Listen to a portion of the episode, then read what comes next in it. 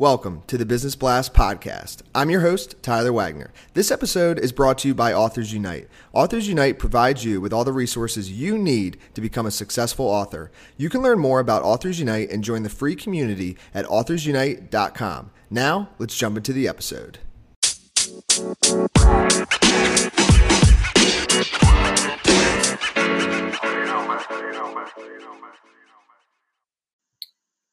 All right, everyone, welcome back to another episode of the Business Blast podcast.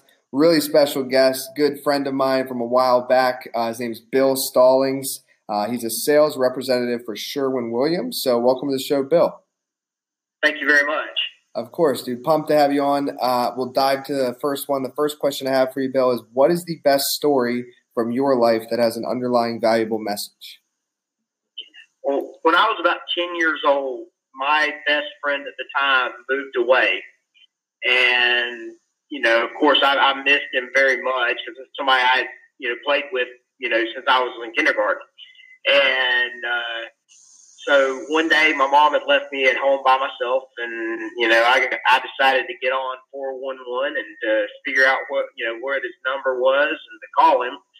And uh, I did that and I thought I would be slick and just tell my mom, hey, uh, you know, Michael had called me and we talked for a while last night.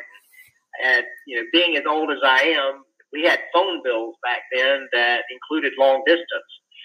And, you know, my, my plan went very well until my mom got my phone bill. And of course, the lie I told sort of crashed down around me. And, you know, basically that's one of the things that has always stuck with me is always be truthful, not only to you know people around me, but my customers, my family, and anybody associated with me. Hmm. And what's the most valuable piece of information we should know that's within your expertise or industry? Well, never waste your time or your money on an inexpensive products. Top products are expensive due to the benefits that they offer you and the benefits that they deliver you. And what's your best piece of overall business advice? So, not necessarily uh, industry specific. Always deliver what you promise. And if you could give your younger self one piece of advice, what would that be? To stop and enjoy yourself more. Don't be so serious and relax. And in your opinion, what is the key to happiness? To be satisfied with who you are. Mm. And what is the best book that you've read, and what was the number one thing you learned from it? Well, and, and I'm prom- I promise I am not being political when I say this, but uh, when I was in college, I took a management class that dealt more in the aspect of sales.